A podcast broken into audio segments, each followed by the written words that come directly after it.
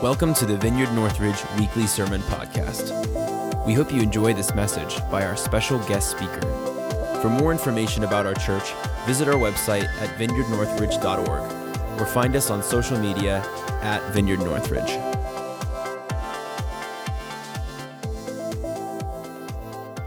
I'm also excited to introduce this morning's speaker.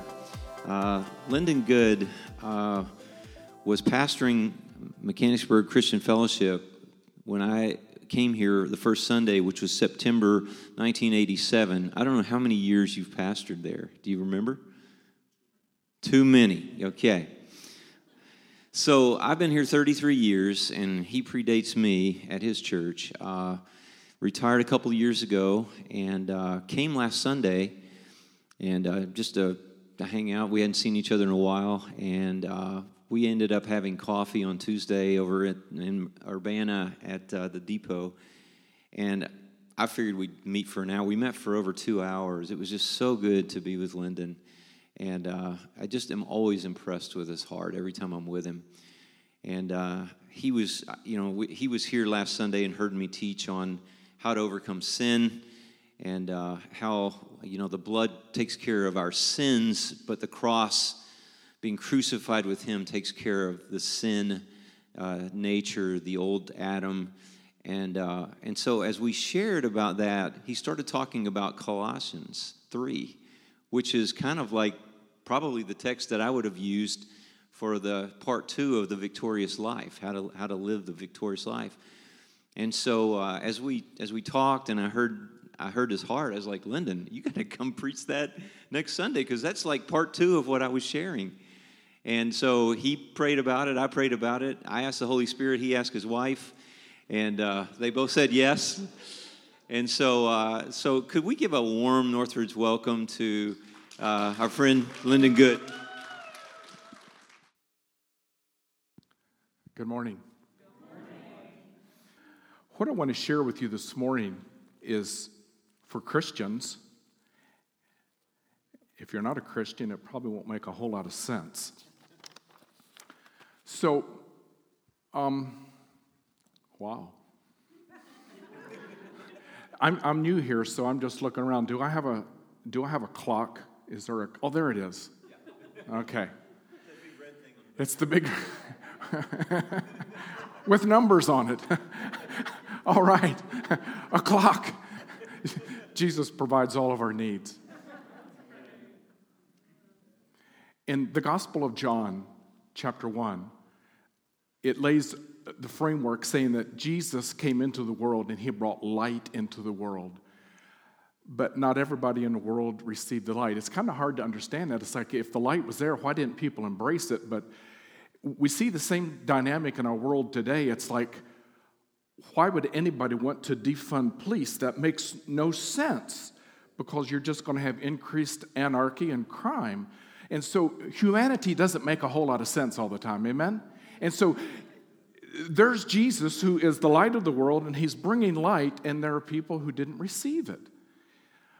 And then there's this interesting verse there in John 1, chapter, uh, chapter 1, verse 12. Yet to, to all who did receive him, to all who received him, to those who believed in his name, he gave the right to become children of God. And so I want us to understand this morning how to become a child of God, just so you understand as I share the message from the book of Colossians that this is where I'm coming from. I'm speaking to people who've received him. The Bible talks about a lot about believing in Jesus. And so in our culture today, what happens is we have a bunch of people who believe some information about Jesus or about God and they think they're okay. But this defines what it means to believe in him. To believe in is different than believing about him. To believe in him means you receive him. The Greek word is lambano.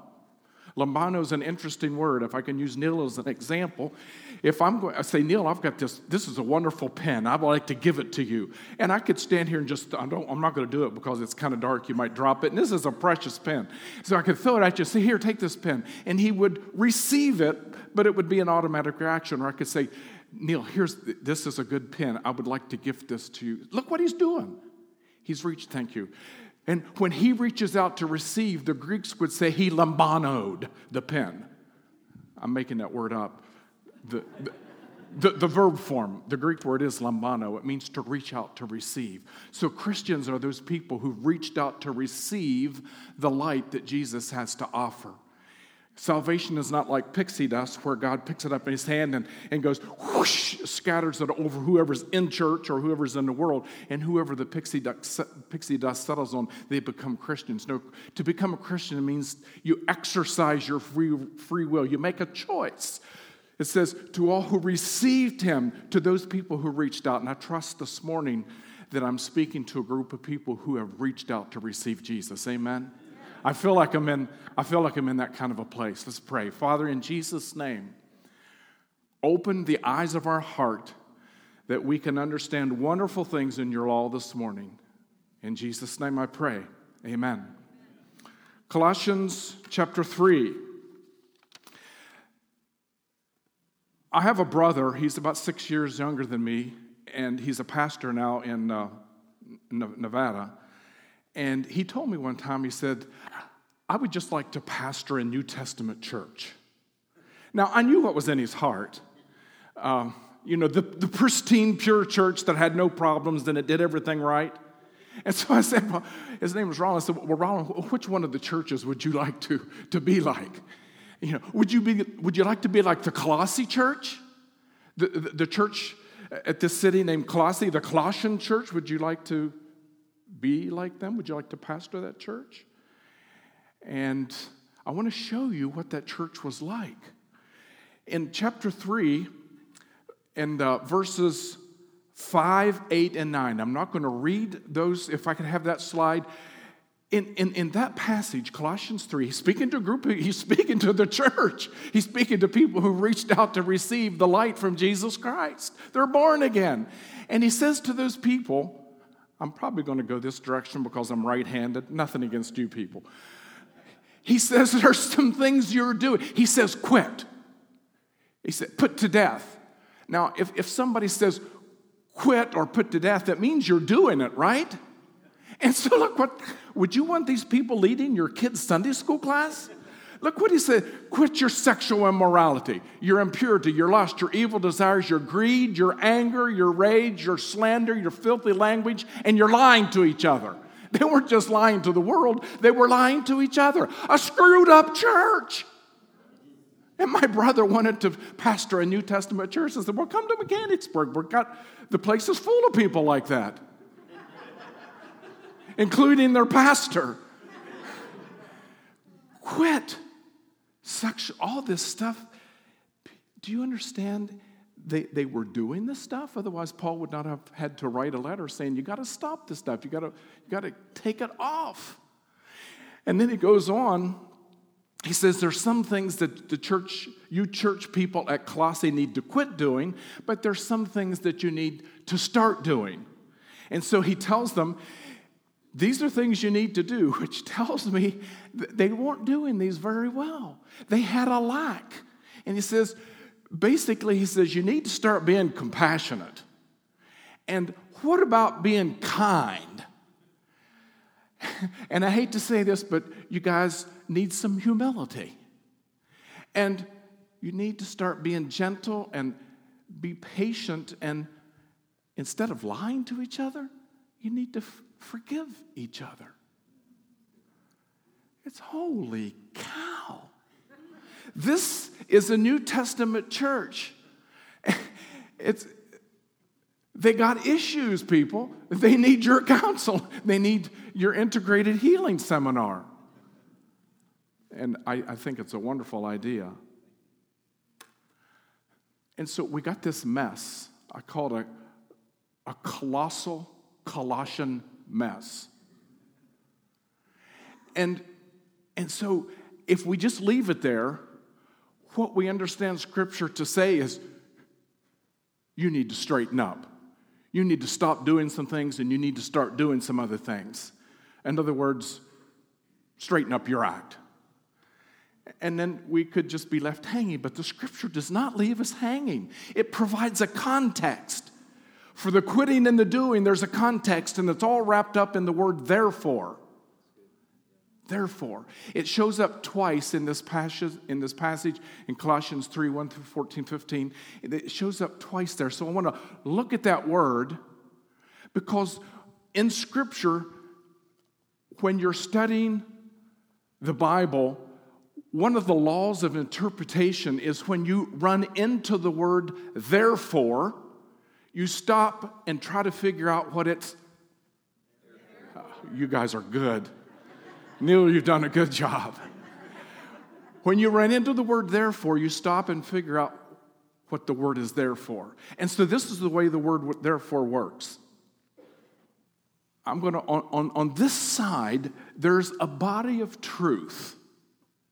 And because of that body of truth, this over here is what should be done. This is what perhaps needs to change. And in the book of Colossians, chapter 3, over here is the quitting and the doing. You need to quit slandering each other. You need to start being gentle. Can you just hear Paul? Start being gentle. Over here, be gentle. Over here. And so, what he's saying in Colossians 3 is where I'm standing is the word therefore. It says, truth, truth, therefore do this. And so, what I want us to do just briefly is stop and take a look at the body of truth that's in place. This this over here is truth, it's established, it's past tense, it's already happened, it's presently true, and over here, there's some quitting to be done and doing to be done. And so some of this stuff isn't true yet. This is future. This is past. I'm in the present, and this is what God wants me to do. Neil challenged us last week. He said, we, it's possible to live the changed Christian life so that you're not constantly caught in a rut of, of sinning and confession and sinning and confession. Let's get over the sin. And so Paul's saying the same thing. He's saying, over here is some quitting and doing that you need in your life. But it's based on the therefore over here. This body of truth sets the stage for the quitting and the doing. I grew up in church. And nobody ever told me this. I accepted Jesus when I was pretty young, really didn't know what I was doing, but I think it was genuine. I think it was in my heart. And then life for me became an issue of quitting and doing and trying to fit in and trying to act and being honest enough to know that I wasn't doing that victoriously. And quite frankly, wondering, I was raised Arminian. Do you know what that is? Arminian is you get saved, and then if you sin enough, you lose it. And then you have to get saved again. And then if you sin enough, you might lose it again. It's pitted against Calvinism. They're both extremes, by the way, I think. There is a beautiful balance that they both teach that we need. And actually, this, this teaching out of Colossians brings that balance. Well, shall we take a look in Scripture and see what the body of truth is over here? Now, Colossians 3, verse 5 says, Put to death, therefore.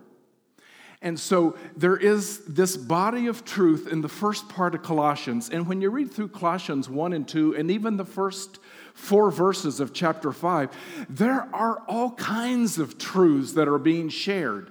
I want to pick out just one. And I'm going to go back to chapter 2 for that. Chapter 2, verse 13. If we can have that slide, I'll just look at it. It says, When you were dead in your sins, God made you alive.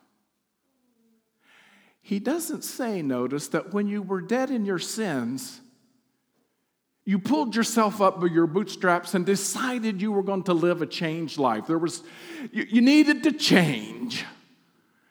It says, when you were dead in your sins, God made you alive.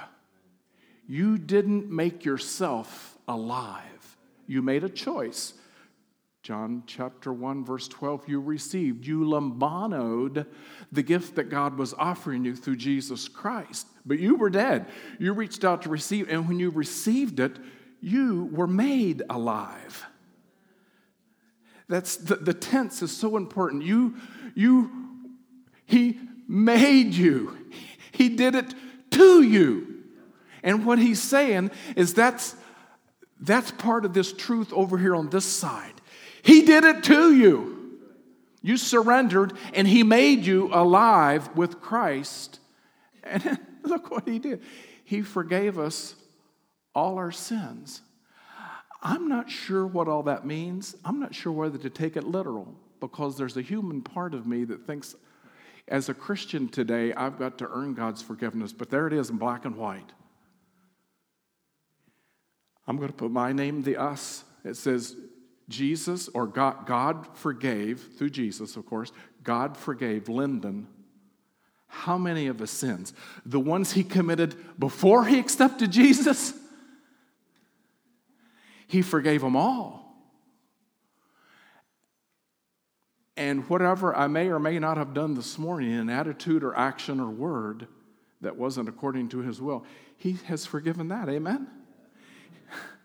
Now that's that's Pat, he forgave. It doesn't say he will forgive you. It doesn't even say, like John tells us in 1 John 1 9, that he'll forgive you if you, if you confess. That's part of that's part of the the, the victorious life, and we don't have time for that teaching. But I want you to know that over here, right, this body of truth over here, and we can we can be seated because in the book of Ephesians it says we're seated with Christ in heavenly places.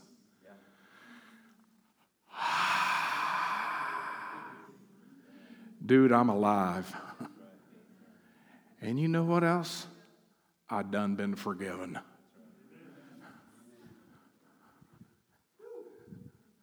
I don't know if this thing is. It wouldn't try it. Well, we're going to fake it. No. Come on, where's your faith, people? This is future. Sometimes I'm not putting all my weight on it. So listen to my words instead of looking for cracks in the legs. Sometimes I'm not all that gentle.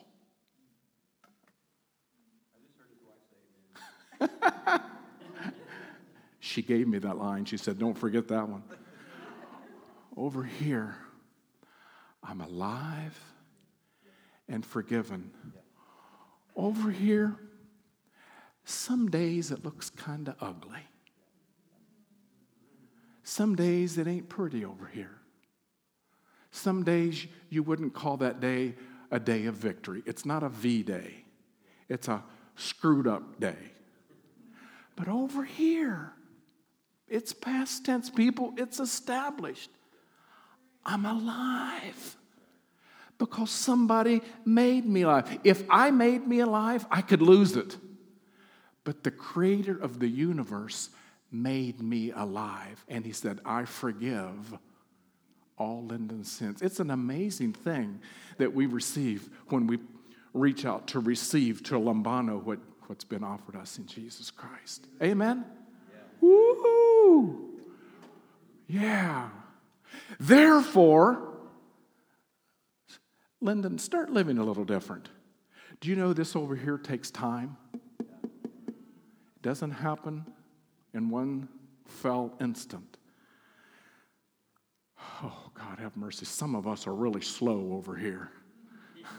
There's, there's some people who seem to get it pretty quick and they don't linger here. They're done gentle and patient and they got all this. I hate those kind of people, don't you? they make me look bad. And so, but one thing it does, it makes me run back to Jesus over here on this side. It says, I'm alive and I've done been forgiven of all the stuff they've got victory over already. Let me show you the other therefore. It's interesting in this passage of scripture. He, he said, he, when he tells you to quit doing some stuff, he, he prefaces that passage with the word therefore. And then when he tells you to start doing some stuff, he prefaces that with the word therefore. And I want to show you that verse. It's verse, it is verse 12.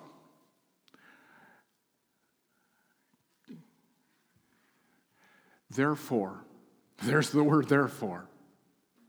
Okay? So what he's saying is there's truth, therefore you need to start clothing yourself. Okay, right in the verse, it tells you what the, the, the, therefore, of course, is all of Colossians 1, 2, and the first part of chapter 3. But then it, it sums it up in this verse here. Therefore, as God's chosen people,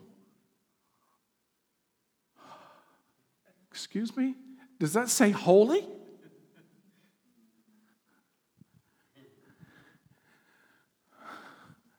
With this mess? He's calling people who were lying to each other and who were slandering and not forgiving each other, full of rage and malice and slander. He's calling that group of people holy. So the holy that he's talking about is not based on behavior, is it? It's not based on their performance. It's based on this truth package over here. As God's chosen people, holy and dearly loved, clothe yourselves. And then we looked at the words we were supposed to clothe ourselves with. Oh my goodness.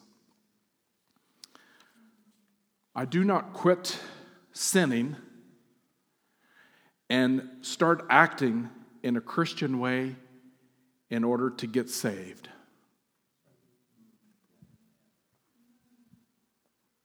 or even to keep saved.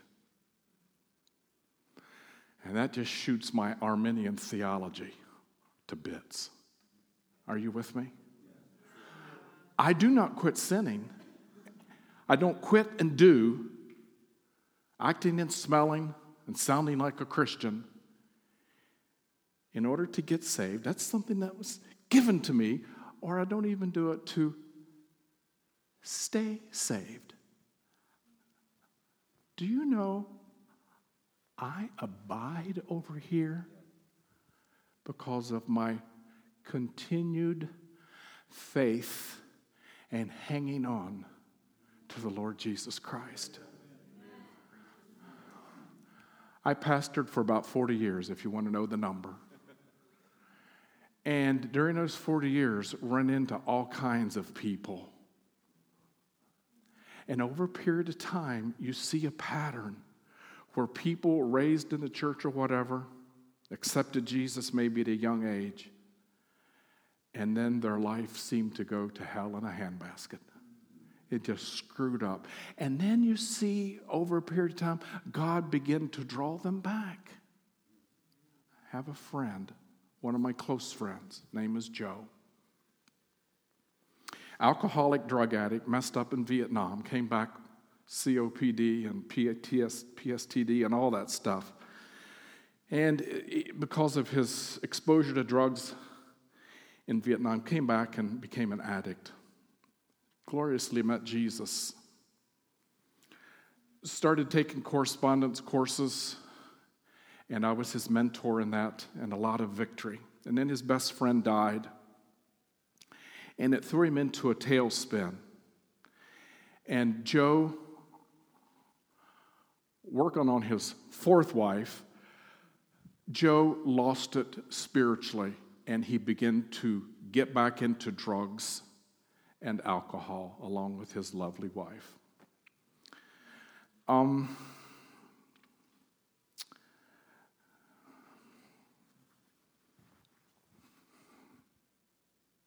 Joe trusted Jesus Christ. Joe knew there was no other way. There was no other hope from him, for him.